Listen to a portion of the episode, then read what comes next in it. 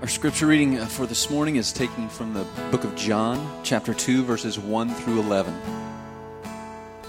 On the third day, there was a wedding at Cana in Galilee, and the mother of Jesus was there. Jesus also was invited to the wedding with his disciples. When the wine ran out, the mother of Jesus said to him, They have no wine. And Jesus said to her, Woman, what does this have to do with me? My hour has not yet come.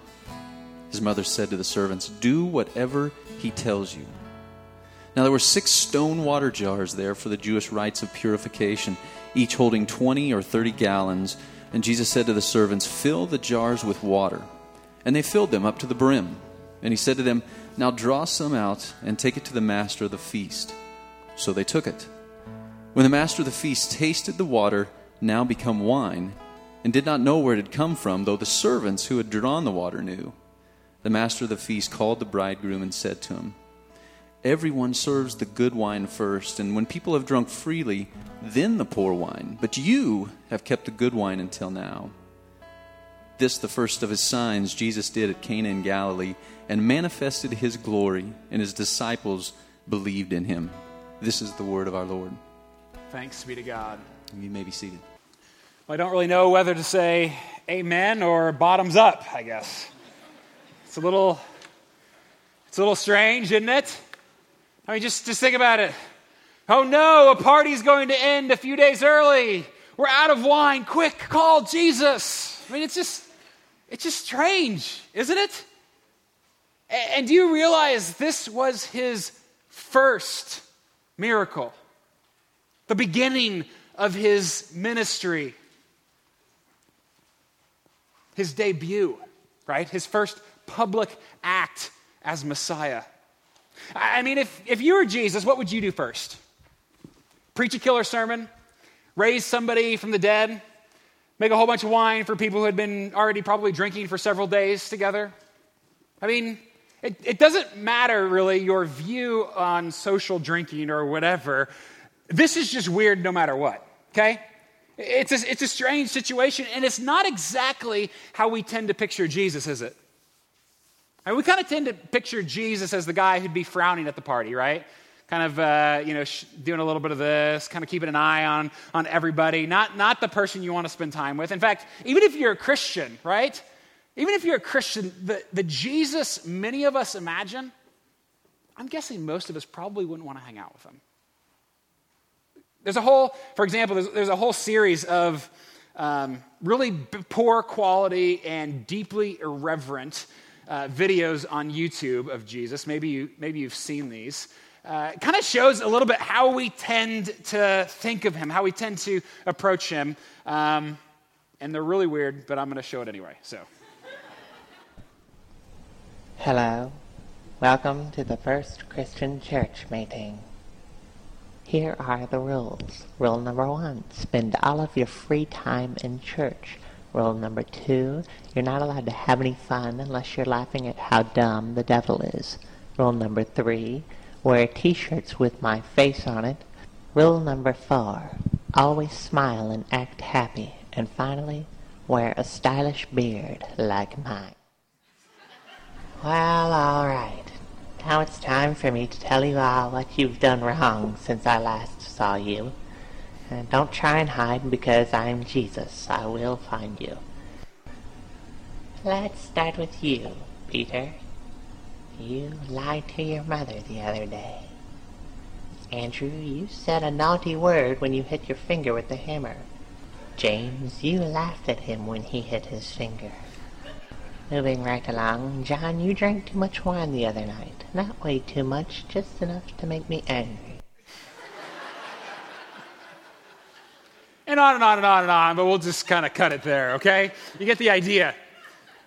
I mean, that's the Jesus we tend to imagine, isn't it? I mean, if, if we're honest, you know, it's kind of just not, not the guy you want to hang out with necessarily. This, this stoic frown. But in John chapter 2, Jesus begins his ministry at a party, turning water into wine. I mean, you kind of got to love that, don't you? I mean, at the very least, in my opinion, this is, this is confirmation uh, that what John is writing is, is true. Because who would make, who would make that up, right? If you're going to write a story about the debut of the Son of God as a miracle worker, cure for cancer, world peace, or just a whole bunch of wine, right? So, what's, what's going on here? Why does Jesus do this? And why does John tell us about it? Especially, why does John give it such prominence in his gospel right there in chapter 2? The other gospel writers don't even tell this story. But I mean, who would make this stuff up? Why would he do this? Well, I think we tend to view this miracle, at first glance at least, as kind of trivial, just sort of silly showmanship almost. Like he's a, just doing magic tricks or something. But I actually think it was one of Jesus' most significant. Jesus knew exactly what he was doing in that moment. Because in this bizarre little miracle that we often sort of skip over and, you know, just furrow our brows at, not really sure what to make of it, in this little tiny miracle, I think we get a glimpse of who Jesus is, why he came, and how he makes it possible. Because Jesus offers us a brand new everything. Jesus offers us a new kind of everything. Well, let's jump in here. First, who is Jesus? Now, to answer that question, we have to kind of step back first and even just ask okay, who's John, right? And why is he writing? Uh, many of us, if you're reading along, we're going to be reading all of the Gospel of John. We'll be camped out here the next handful of Sundays in John. So that's a pretty important question. Who, who was he? Well, John was one of Jesus' disciples, okay? Uh, but more than that, uh, John seems to indicate in his gospel that he and Jesus were, were kind of best friends. I mean, they, they spent a lot of time together. And even after Jesus' death and resurrection, John becomes Mary, the mother of Jesus, his primary caregiver. Okay, so John, he's not merely a disciple, he's not merely an eyewitness to these events. He has an inside track. And look what he says about why he's writing the Gospel of John. It's in John 20, so right at the end of the Gospel. We're going to go back to chapter 2 here. But at the end, John tells us why he's writing. Makes it very clear. He says, Now Jesus did many other signs in the presence of the disciples, which are not written in this book. But these signs, he's saying, are written so that you may believe that Jesus is the Christ, the Son of God, and that by believing you may have life in his name. Now, what are those signs that John is, is referring to? He says these signs, it's a specific thing. Well, there, there are seven signs in John, all clearly labeled. He kind of goes through this list, particularly in chapters 2 through about 12. He, he goes through these seven and feeding the 5,000, walking on water, raising Lazarus, et cetera, et cetera. But the first of these seven signs is water to wine.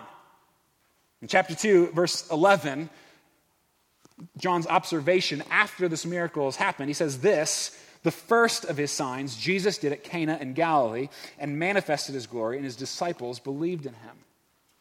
Okay, so you put those two together, chapter 2 and chapter 20. And essentially, that means what John is saying in 20 that these signs, these seven signs, beginning with water to wine, of all the things I could have written down about, about Jesus, these seven I'm writing so that you may believe that Jesus is the Christ, the Son of God, and by believing, have life in his name. So, water to wine, it can't be merely insignificant, a silly little party trick. Something more happening. It's one of the big seven. It's one of the big seven for John. Well, let's just kind of walk through this story together. We're, we're back in Jesus' first week of ministry okay? Last couple weeks we've been in Luke, so we got a little bit ahead of ourselves. Now we're back. It is Jesus' first week. All he's done so far in the Gospel of John, essentially, is get baptized by John the Baptist and call a handful of disciples.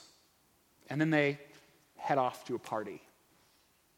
Now, a wedding party in that day could last as long as a, as a whole week.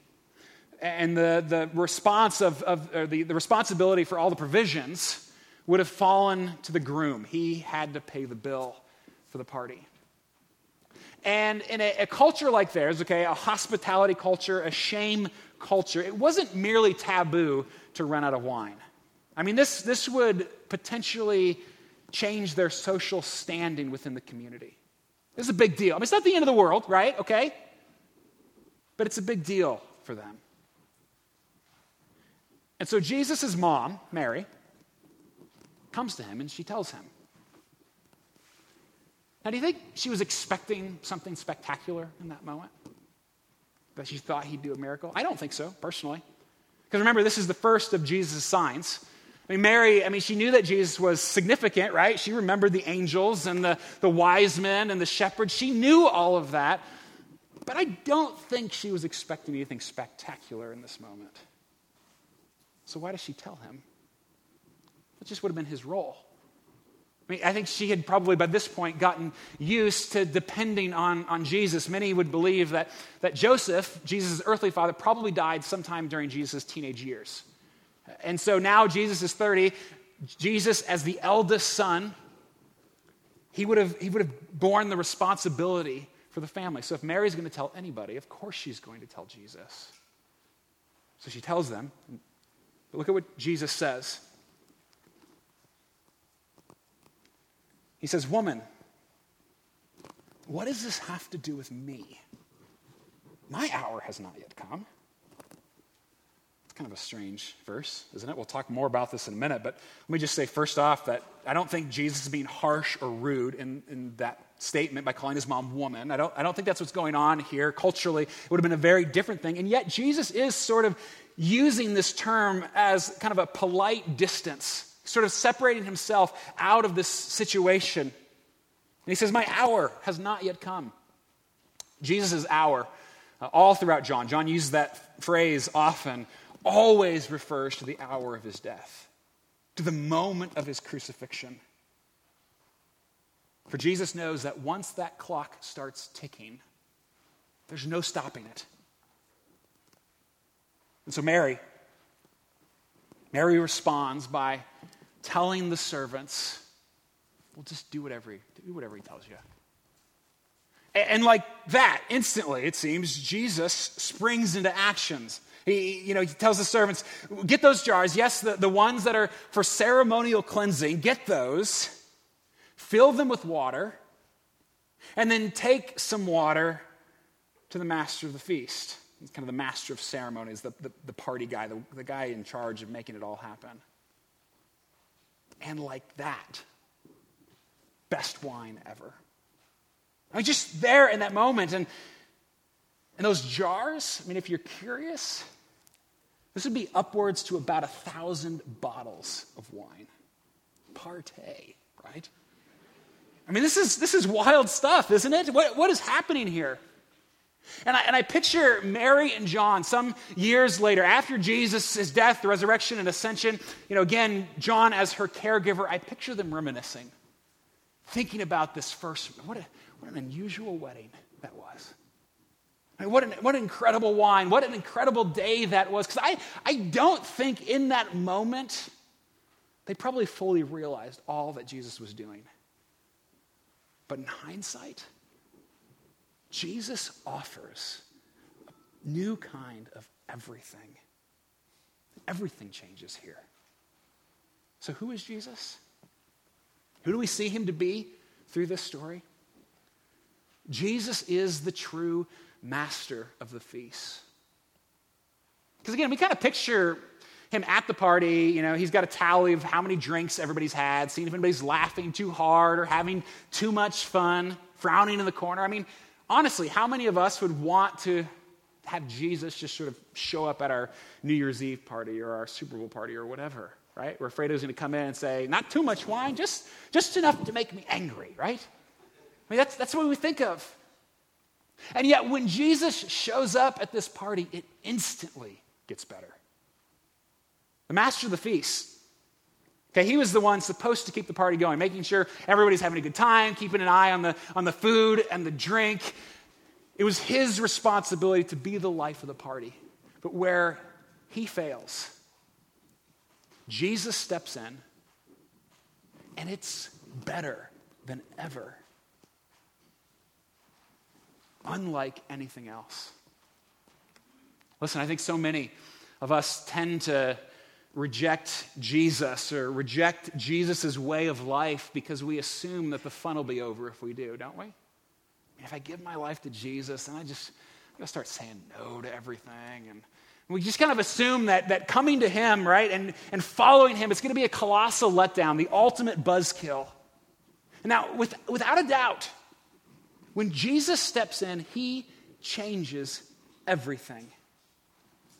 And there, there are things about our lives, my life, and yours that are completely unacceptable. But Jesus doesn't offer us a life of drudgery. That's not what he invites us into. If you reject Jesus because you think the good life will be over, you have no idea who it is you're rejecting.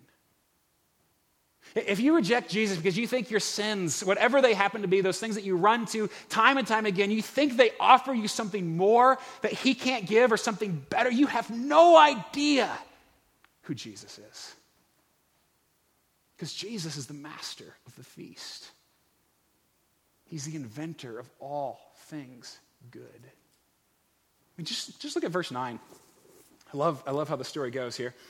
This is when the master of the feast taste Jesus' wine, he actually has to stop the party. It's like, whoa, wait a second.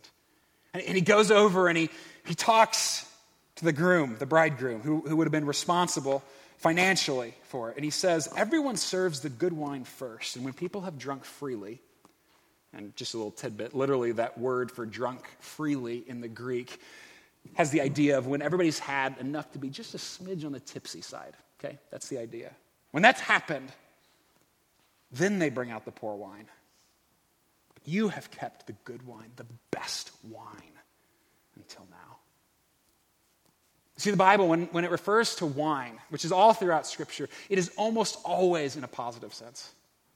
It, it is seen over and over again as one of the symbols of God's provision and blessing, his, his goodness poured out on his people, his, his abundance. Yes, I mean, the Bible is opposed to drunkenness, okay? Absolutely, it is. And yet, wine is a symbol of God's favor, a beautiful picture of his delight in what he offers to us. The point is, Jesus makes the best of the best for our joy and celebration, thousand bottles of the finest. I mean, if you are a, wine drinker, if that happens to be your, your preference, just, just imagine the best that you've ever had multiplied by a thousand. The smell, the color, the taste. Handmade by the Son of God. And actually, what's interesting here, some commentators actually say that with the language going on here in the, in the text, the, the language of draw some out, it actually implies that Jesus didn't just turn the jar's water into wine. It implies that he turned the whole well into wine. An endless supply of God's goodness and provision, of his joy. I mean, if you think back in the Old Testament, right?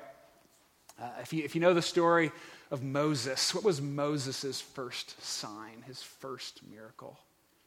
It was turning water to blood. It was a curse poured out on the Egyptians.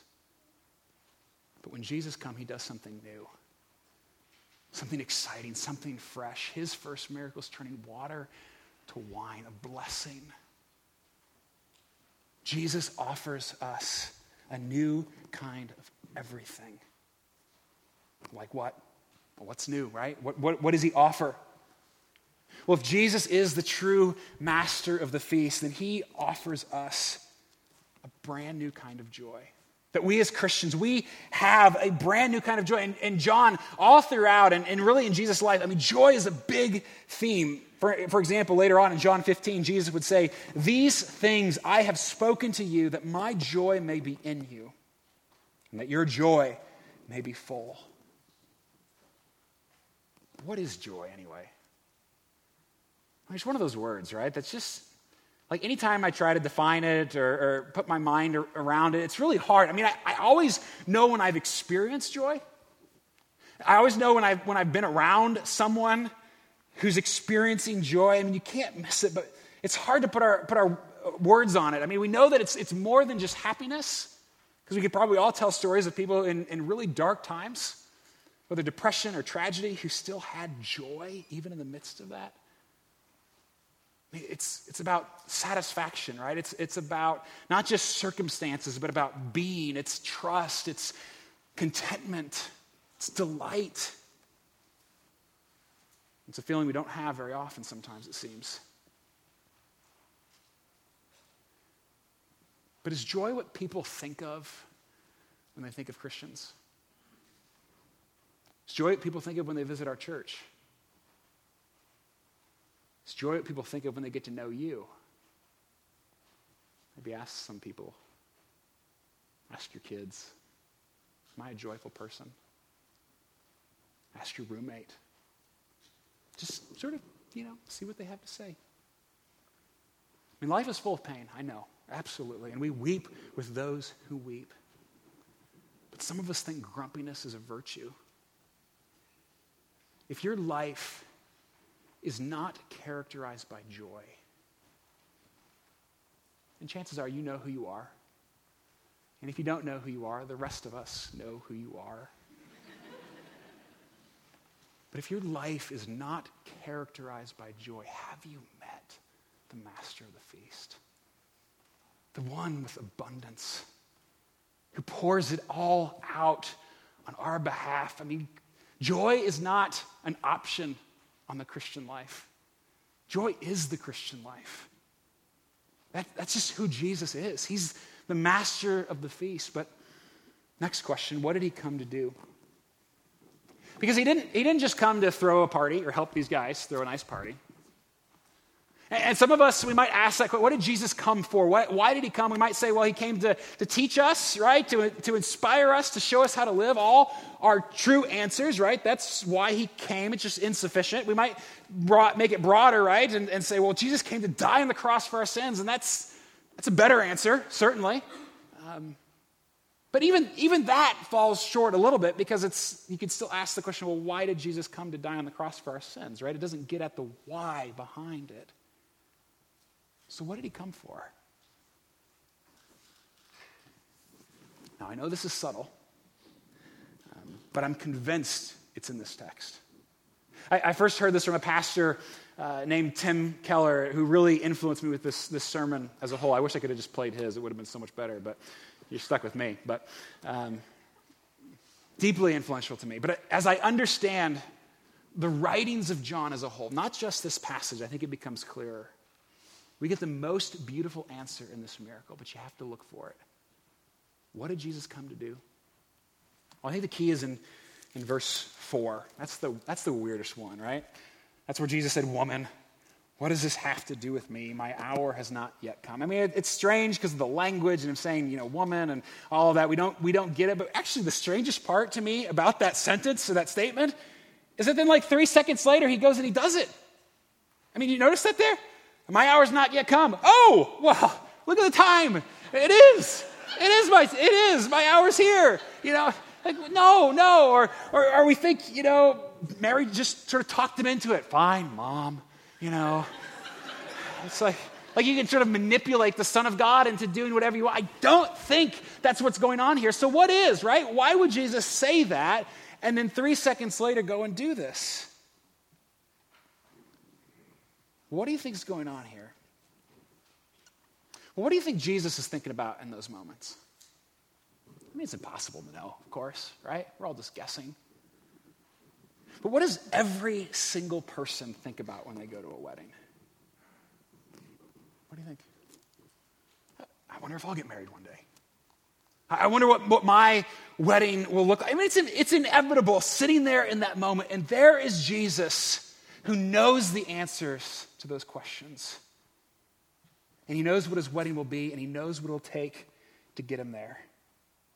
And so when Jesus responds to his mother, it's like he's saying, Woman, what, is this, what does this have to do with me? This isn't my wedding. Remember, a groom is responsible for the wine, for the provisions. See, this isn't, this isn't my wedding. My hour has not yet come. My wedding feast is not here yet. It's still, it's still in the future, he's saying. Why did Jesus come? Came for his bride. He came for us. I mean, all throughout the scriptures speaks of God as our husband, our faithful husband, and, and we as his often unfaithful bride. We saw it a couple months ago, right? When we looked at the, the story of Hosea the prophet, right? But it, it is everywhere. We have been unfaithful, and yet God will go to any lengths to win us back. Even, even to the, the point of coming here himself. And as Jesus stands there at that quickly diminishing party, I'm convinced he's thinking about you and me. He's thinking about our wedding day. Feels like a stretch. I know, maybe a little bit, but, but wait, wait, wait, okay?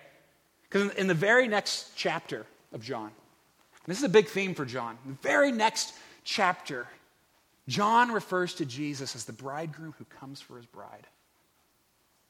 And later on, in John's writing in, in, Revelation, John also wrote Revelation. In fact, many would say that those were written just a few years apart from one another.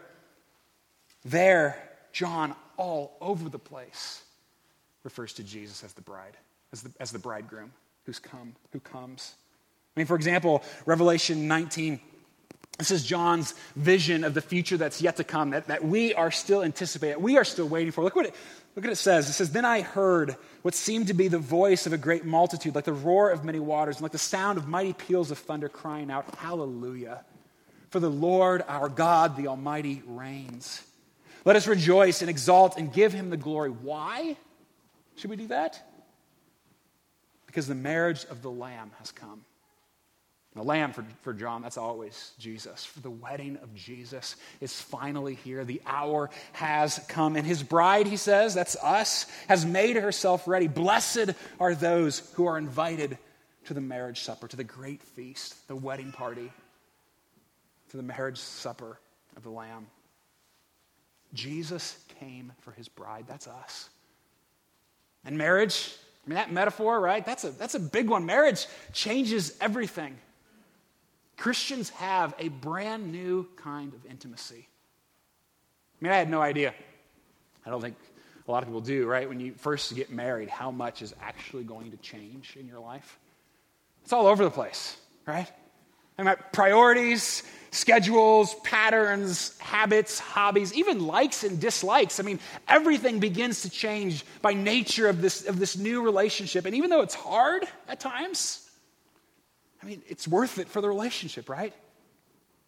And that's, that's kind of what, what's going on here that, that if this is true, if, if Jesus is our husband, then everything changes. I mean, think about the implications for this kind of intimacy with our Creator, with the God who made us. I mean, for example, Jesus, obviously, he cares about the small things. even wine running out of, at a party. If, if he is our husband, we can take him with big things, small things, it doesn't really matter. Because we have that relationship, that intimacy. There's nothing we can't bring him. And if he's our husband, our greatest ambition ought to be intimacy with him. If, if he's our husband, then he knows us better than anybody else that loves us anyway. If he's our husband, he is committed to us. He will not divorce us no matter what we do, no matter how far we go. If he's our husband, he supersedes every other relationship in our lives, every other one. I mean, it doesn't matter anymore what other people think of you or, or trying to impress others because our husband, because of Jesus, because of his death, accepts us, approves of us. It doesn't matter what other people think because our husband loves us. And even if you're single but would prefer to be married or, you know, married and would kind of prefer to be single, right? We belong to someone greater than any spouse, any relationship that we could possibly have. Because we're married to the, the master of the feast. And I think only this understanding that this was what was going on there and behind the scenes. I think only this explains why Jesus would respond with such ridiculous extravagance at some seemingly random wedding. It's because he's thinking about us. He's thinking about the day that will yet come, the celebration unlike any other, when there will be well after well after well of the, of the finest drinks and table after table after table of the most exquisite delights, the greatest celebration, the greatest party the world has ever known. The marriage supper of the Lamb. After hearing this story, if you are a wine drinker, drink it differently. Savor it, knowing that it is only a shadow of the joy that is offered to us, the well of unending delight. Or with every feast, I mean, who doesn't like to feast, right? With every feast, with every party, it is just a taste, the tiniest glimmer of all that is offered to us in Jesus.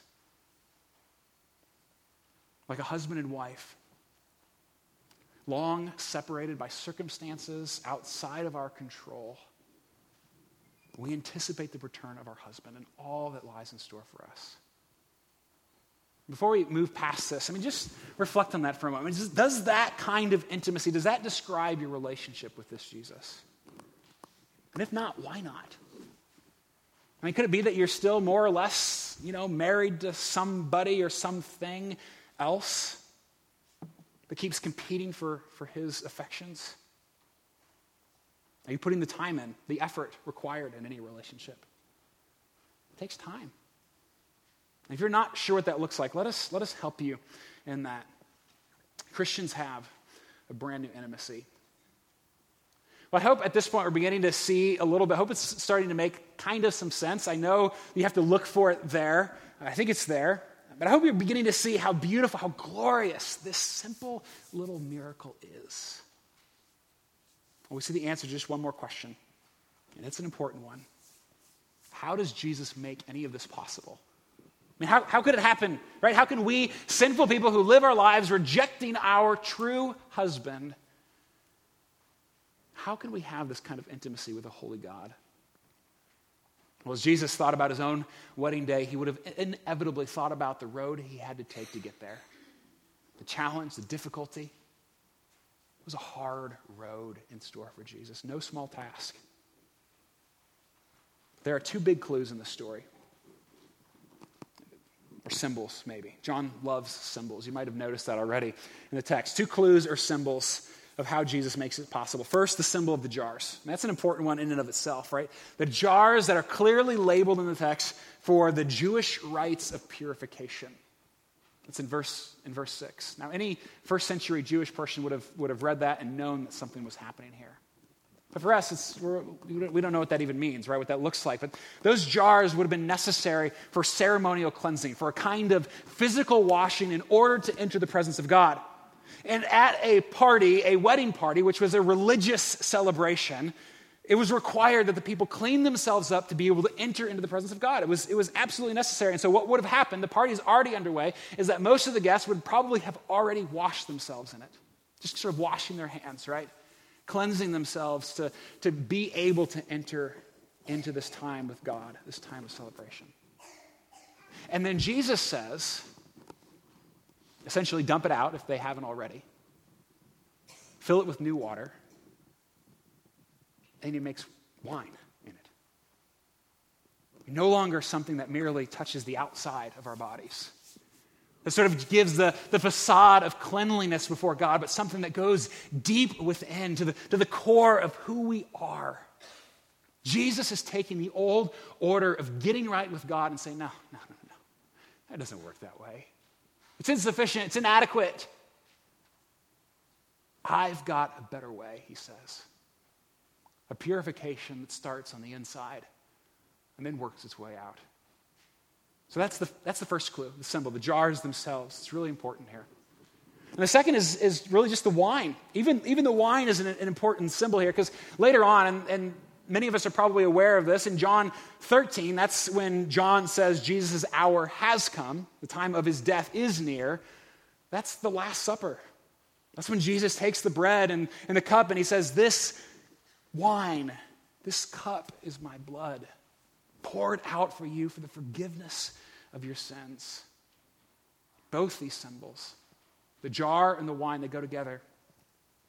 The only way to be in relationship with God, forgiven of our sins, to, to grab life to the full, a life that begins now and extends onto it into eternity, the only way is through this new kind of purification. The only way is through the wine of his blood. Just think about the abundance. You think a thousand bottles is a lot, or a whole well is a lot. Jesus' blood was poured out unending for us, replacing the old system, trumping the old ways, giving us something new. There's never been anything like it. Jesus offers us a brand new everything. Therefore, Christians have a new kind of wholeness. A new kind of wholeness. Our, our standing before God is not based on rules, but on relationship. It's not based on what we have done or could possibly do. It's based upon what, what He has done. It's not based on me washing myself, me, me cleaning up my acts, right? Putting on the right face before I come to God or, or saying the right things. It is based on Him. I mean, every other religion or way of life, doesn't matter who you are, what you believe, it's all about me. I've got to find my way. I've got to make my mark. I've got to find my happiness. I've got to be good enough so some God or other will, will accept me. But only Jesus says, Come and let me wash you. Let me cleanse you from the inside out. And he does that for us through his blood. In Christ, there is a new wholeness, a new purification. So, if, if this is true, if this is what Jesus is communicating with this little miracle, what are we going to do about it? I mean, this, this new kind of everything, right? This, this intimacy, this wholeness, this joy. What does that look like for you? To truly encounter this Jesus. I mean, for some of us, maybe it just begins by, by giving him a chance, right? And have you actually tried him out? Or, or his way of life out? What's holding you back? What do you think you're possibly going to get that's better or more than what the master of the feast can give us? What, what's, what's, what are you waiting for? For others of us, maybe you've embraced this life, but it's, it's grown cold, or, or maybe you feel like it's sort of cooling down, you're sort of less interested. Get to know this Jesus. I mean, how could we not invite him, one like this, into every aspect of our lives and our world and build our lives upon him? To do anything we can to get to know him better, for he is our true husband, the master of the feast. Yeah, it's a strange miracle. It'll always be a little bit of a strange miracle to most of us, won't it? But do you see it there? He is the master of the feast the one with, who offers unending joy. He is the better husband, the, the one whose love will never run out, who will never leave you. He's the better jar of purification who, who washes us not on the outside, but where we, where we know we need it. Deep within, where the, where the shame and the guilt lives in my heart, that's where he washes. And he's the better wine. Delight and satisfaction like we have never before experienced. Taste and see that the Lord is good. It's not a meal for the past that we simply remember. It's not a meal for the future that we, that we purely anticipate. It is a meal, a life that is offered to us right now. And this morning we get to have a taste. Just a little taste as we gather around the Lord's table together. And I, lo- I love that we get to do this today because what a, what a perfect way to sort of wrap up this idea that we get to come to this table of celebration. And even though it was a hard table for Jesus and it, it was painful for him to be able to accomplish it for us, it for us is a moment of celebration and joy. We get, we get a, just a taste. Well, if you're a guest here or, or newer, let me just kind of explain quickly how we do that. Okay, first of all, uh, you don't have to be a member here.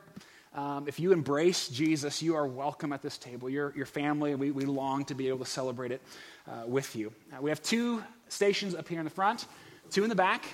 Uh, and whenever you're ready over the next few minutes, make your way to one of those tables. We'll group, group you together in four or five. Um, that's how we typically do it because it's kind of hard to party by yourself, right? Uh, we're a community, a family. So even if you don't know the people around you, this is family, the eternal community that God has placed you in. And when you've done so, take the bread, dip it in the cup, and when everyone in your group has done so, you can eat it together. Well, Jesus invites us to his great feast of delight, the one that will satisfy like none other. So let's come now and get a taste.